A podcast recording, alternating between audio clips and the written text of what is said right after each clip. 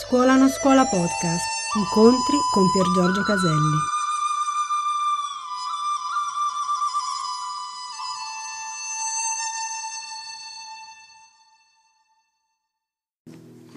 Bene, adesso riprendiamo i versi, le stanze, come si dice, che abbiamo iniziato a leggere e rileggiamole un pochino entrando nelle righe.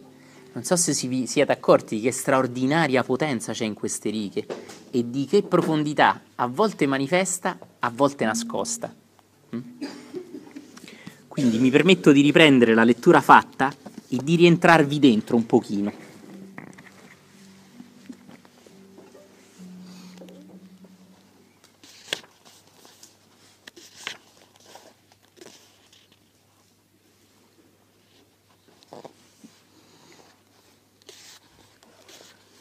Ce la fai? Però è la chitarra in mano, ok. La fiamma ti brucia l'occhio. Sì, è vero, grazie. I Veda insegnano che l'universo è una mescolanza di tre qualità fondamentali, i guna. Il tuo dovere, Arjuna, è di liberarti di tutte e tre, come pure della dualità della natura. La via verso questa conquista è rimanere nel sé, libero da qualunque pensiero di accettazione, di attaccamento o di possesso.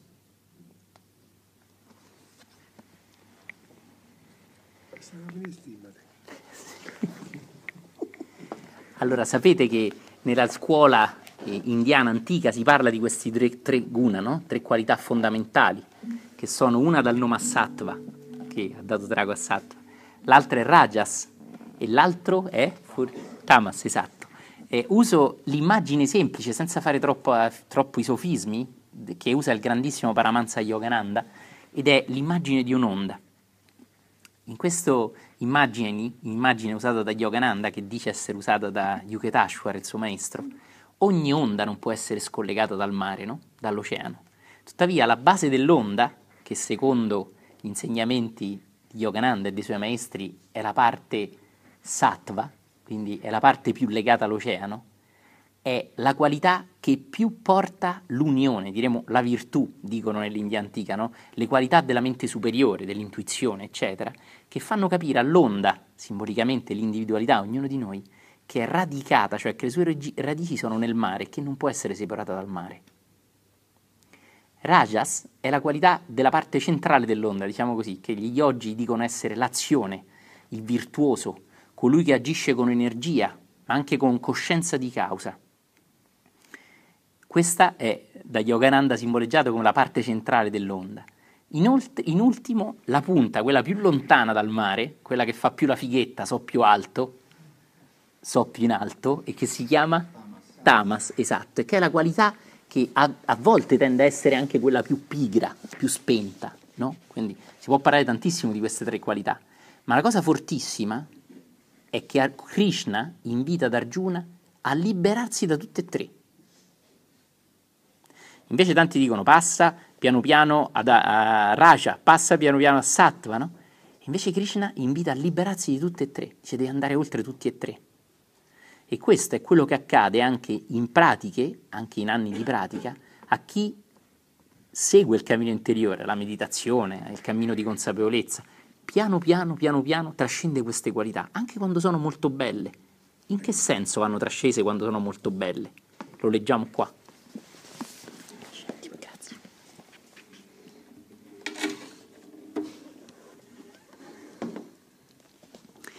Libero da qualunque pensiero di accettazione, attaccamento e possesso. Cosa vuol dire libero da qualunque pensiero di accettazione? Esatto, esattamente. Perché mentre il pensiero sattvico, quindi l'accettazione, la non resistenza, è il pensiero più elevato, è tuttavia ancora un pensiero. Cioè sarebbe come l'onda che dice, pensa, io sono parte del mare, ma pensandolo non lo realizza. E quindi il pensiero spirituale, in qualche modo, secondo Krishna, è un freno a Dio.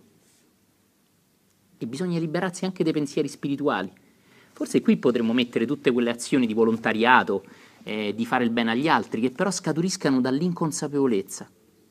Non sto dicendo che non si debbano fare, sto dicendo che non possono essere al posto di una presa di coscienza, non la sostituiscono. Infatti io posso fare molto volontariato ma essere profondamente inconsapevole. Ripeto, non voglio dire che non si debba fare volontariato, voglio dire però che pensare che il solo volontariato sia una via di illuminazione è sbagliato. Ok? E questo, qui abbiamo la foto laggiù di Madre Teresa di Calcutta, era insegnato da una delle più grandi donne che ha fatto il bene, volontariato e ha aiutato gli altri, dove lei stessa diceva, qualcuno di voi aveva letto la vita e me lo raccontava, che fare bene agli altri senza avere coscienza, cioè dice lei, senza avere Dio nel cuore, non serve. Ecco, questo secondo me nelle parole di Madre Teresa, che poi se non sbaglio è già santa o comunque sarà santa, nelle parole diciamo già siamo nel futuro oltre tempo di Santa Teresa Calcu- di Calcutta, è quello che Krishna dice, liberarsi dal pensiero dell'accettazione, dell'attaccamento, del possesso. Attaccamento è rajas. Io sono forte, agisco bene, ho delle qualità, sono attaccata a questa immagine di me. Ok? E l'ultima Tamas, è invece simboleggiata, poi valgono per tutti, dalla qualità di possessività. No? Quindi possedere un'alta opinione di sé, sono talmente in alto che non devo fare niente, e questo genera pigrizia. Per esempio, può accadere alle persone che già nascono con delle qualità in un'incarnazione. Okay? Quindi delle persone che in una vita si ritrovano facilmente intelligenti, capaci di intuire o che riescono naturalmente. Queste persone potrebbero sviluppare pigrizia perdersi, meglio, sentendosi più in alto degli altri come il vertice di un'alta onda, in realtà si staccano dal mare, o perlomeno non hanno coscienza di essere nel mare, se non attraverso Raja e Sattva, che tutti e tre vanno però trascesi. Ok? Attenzione, parole successive. Si potrebbe parlare molto di questo, eh. vi permetto di fare una cosa veloce perché non voglio tirare fino a cappuccino e cornetto. Per colui che conosce Brahman, ricordo lo spirito del non tempo, l'assoluto, il mistero, il non manifesto, no? che potremmo chiamare Dio, ma già che a Dio abbiamo messo una barba, abbiamo messo su una nuvola a sparare giudizi su tutto e su tutti, purtroppo, che non è il vero Dio, forse usare la parola Dio è un po' delicato. Okay? Però se la prendiamo nel senso profondo, misterioso, al di là delle forme e del tempo del termine, allora potremmo anche usare questo termine. Ma ripeto, se è uno con la barba che giudica e c'è una mitragliatrice caricata con proiettili del giudizio, allora è meglio non usarla. Okay? Per colui che conosce Brahman, o Dio, se lo prendiamo con intelligenza, i Veda non hanno maggiore utilità di quanta ne abbia un pozzo quando il terreno circostante è completamente allagato. Allora, queste parole sono molto forti perché voi sapete che i Veda erano e sono il testo sacro dell'India. Quindi Krishna sta dicendo che il testo sacro non è sacro quando tu realizzi Dio, non ti serve neanche più quello. E quindi sta dicendo che il testo è un mezzo, non un fine. No? Ecco, in questo senso, nei Veda, a mio avviso, potremmo sostituire la Bibbia, i sutra del Buddha, eh, il Corano, speriamo che arrivino bombardamenti, potremmo sostituire tutti i testi sacri, no? E vedere che sono solo uno strumento. Ma quando la persona realizza Dio, può anche liberarsi di quelli. C'è una storia di San Francesco che dice che non ha nulla da dare a una donna che gli chiede qualcosa e vede che è una donna che, che, che, che è in pessime eh, condizioni e allora gli regala piccola, il suo piccolo Vangelo che ha avuto sempre con sé e che è sempre a letto. No? E glielo regala, è l'unica cosa che gli può dare. E poi interiormente prega e dice Dio ho dato via eh, la tua parola e questa storia dice che Dio gli parla dentro e dice come puoi dar via la mia parola adesso che sono dentro di te sempre?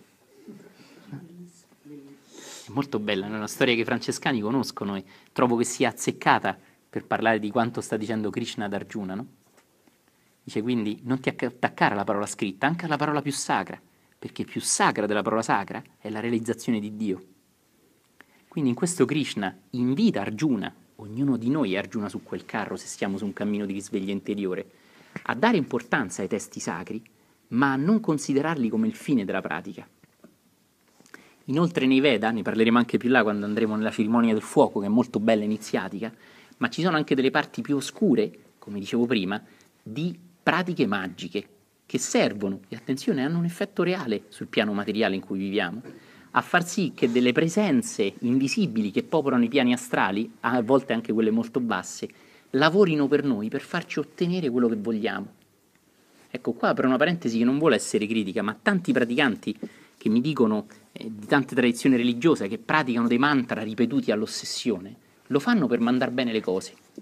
E non si rendono conto che queste pratiche sono pratiche di magia che hanno un effetto, ma che non conducono alla liberazione. Io, per esempio, posso pregare gli angeli di fare una tal cosa e se ho un certo potere interiore, un certo conoscenza esoterica, conoscenza intesa come coscienza di quello che faccio, possa avere un effetto.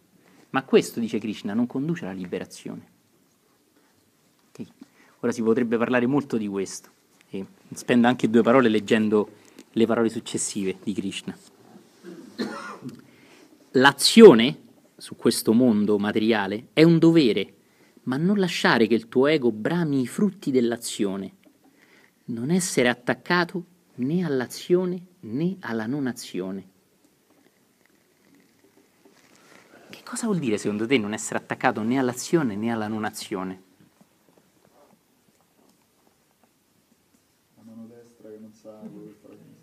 Esatto, bellissimo. Nel Vangelo potrebbe essere la destra che non sappia cosa fa la sinistra, no? E in una vita pratica potrebbe essere una persona che non si attacca né all'azione consapevole nella vita quotidiana né alla meditazione soltanto. E tende invece, praticando entrambi, a trascendere tutte e due. Ok? Allora, un'altra parentesi che qui è doveroso aprire sulla vita di Krishna abbiamo visto che Krishna nasce un, eh, dai re ma in prigione, anche simbolicamente, no? E che quando nasce si spalancano le porte e cadono addormentati eh, le guardie. Tra l'altro accade sia nella vita del Buddha, quando Siddhartha scappa dal palazzo, sia nella vita del Cristo quando risorge. Vi ricordate, no? Si spalanca la tomba e le guardie, i centurioni romani alla tomba, dormono. Curioso, no? Questi punti in comune della vita di Krishna, di Buddha e di Gesù, no? de, del Cristo, no? Curioso, no? Krishna, nel suo percorso, adempie ai suoi doveri da re, quando sarà restaurata sua, il suo trono, eccetera, e non fugge in una grotta, cosa che forse gli era più, diciamo, eh, essendo un illuminato, forse alcuni si sarebbero aspettati, no? Quindi adempie per anni ad essere prima principe e poi re. Però tutti lo conoscono come grande maestro e non come politico o amministratore dello Stato e a una certa età, come usa in India anche, lascia tutto e si ritira in una foresta. Avendo adempiuto a tutti i suoi doveri, si ritira in una foresta dove viene ucciso per sbaglio, attenzione perché questo si collega ai sudre del Buddha, da una freccia di un cacciatore.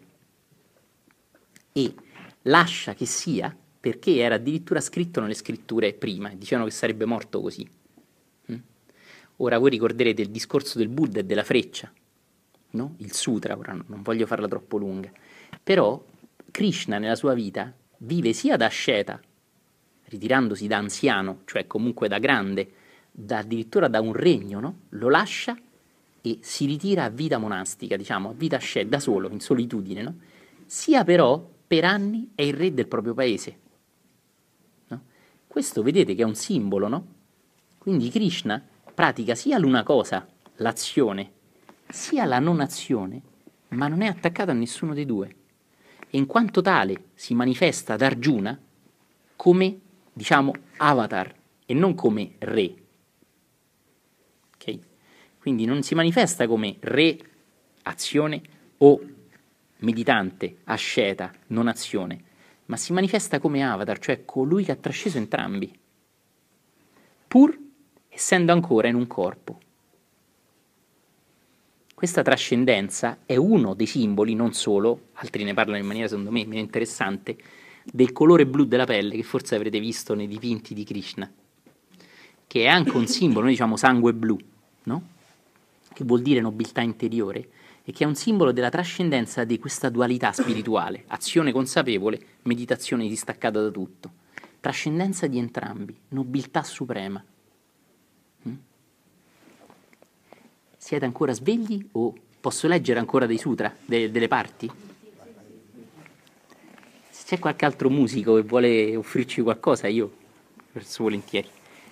Prima lascerei un momento di meditazione musicale.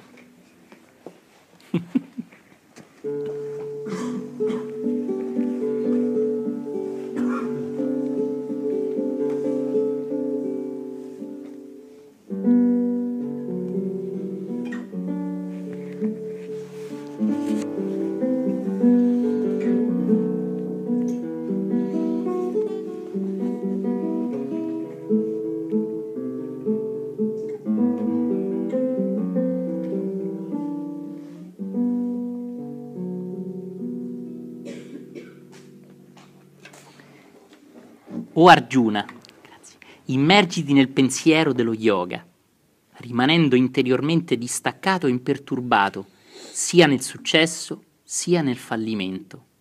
Il perfetto equilibrio della mente e del sentimento è esso stesso lo yoga.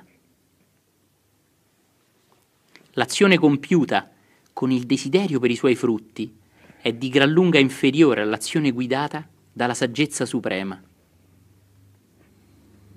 o Arjuna. Cerca quindi di farti guidare dalla consapevolezza in ogni cosa. La sofferenza, infatti, accompagna le azioni compiute per i loro frutti. Ecco, qui vorrei dire che tantissimi, non so se vedete la bellezza di queste parole, che tantissimi praticano meditazione per stare meglio. Questo secondo le parole di Arjuna, conduce a un basso livello di pratica e non allo yoga, cioè alla fusione con Dio, cioè alla realizzazione dell'essere trascendentale che siamo e che abbiamo dimenticato esserlo. Okay? Quindi, qualsiasi azione, attenzione, anche le più belle, io faccio questa cosa perché ti voglio far bene. Okay? Krishna non sta dicendo che non vada fatto, sta però dicendo che non conduce alla liberazione ultima. Quindi forse, sì, certo, solo, forse potremmo dire che qualsiasi azione, per quanto bella, se priva di consapevolezza dietro e di distacco, è comunque schiavizzante, incatenante. Si accomodi. Grazie. No, mi viene in mente una sorta di piccola preghiera, sono tre versi che secondo me sono una goccia di essenza di questo concetto. Fai qualsiasi azione per ciò che senti fare, non aspettarti nulla dall'azione che hai fatto, accetta con amore qualsiasi conseguenza dalla tua azione. Secondo me sono tre frasi incredibili. Cioè fai ciò che senti, che senti buono fare e non aspettarti, cioè non condizionare, non strategizzare, ecco, non, non porre un fine all'azione che fai, accetta qualsiasi cosa con amore, qualsiasi conseguenza. Secondo me è meraviglioso. Credo che sia molto molto coerente. E lo è. Mm. Grazie. Grazie a te. Ecco, posso vedere, il, anche solo immaginare, anche Krishna parla del pensiero dello yoga, posso anche già solo pensare a delle azioni che siano, se non improvvisamente liberi da qualsiasi ricerca dell'effetto, almeno un po' meno schiave dell'effetto, farle per farle, no? come fa un bambino. Ed è bellissimo questo, no? Gesù dice se non sarete come bimbi non vedrete il regno dei cieli, no? Mi piace questo parallelo tra Bhagavad Gita, Sutra del Buddha e Vangelo, no? E sembra Krishna invitare Arjuna a quella semplicità che un bambino ha e che Gesù indica come uno spirito, spirito del bimbo, che solo lui raggiunge la divinità, l'ingresso nel regno, no?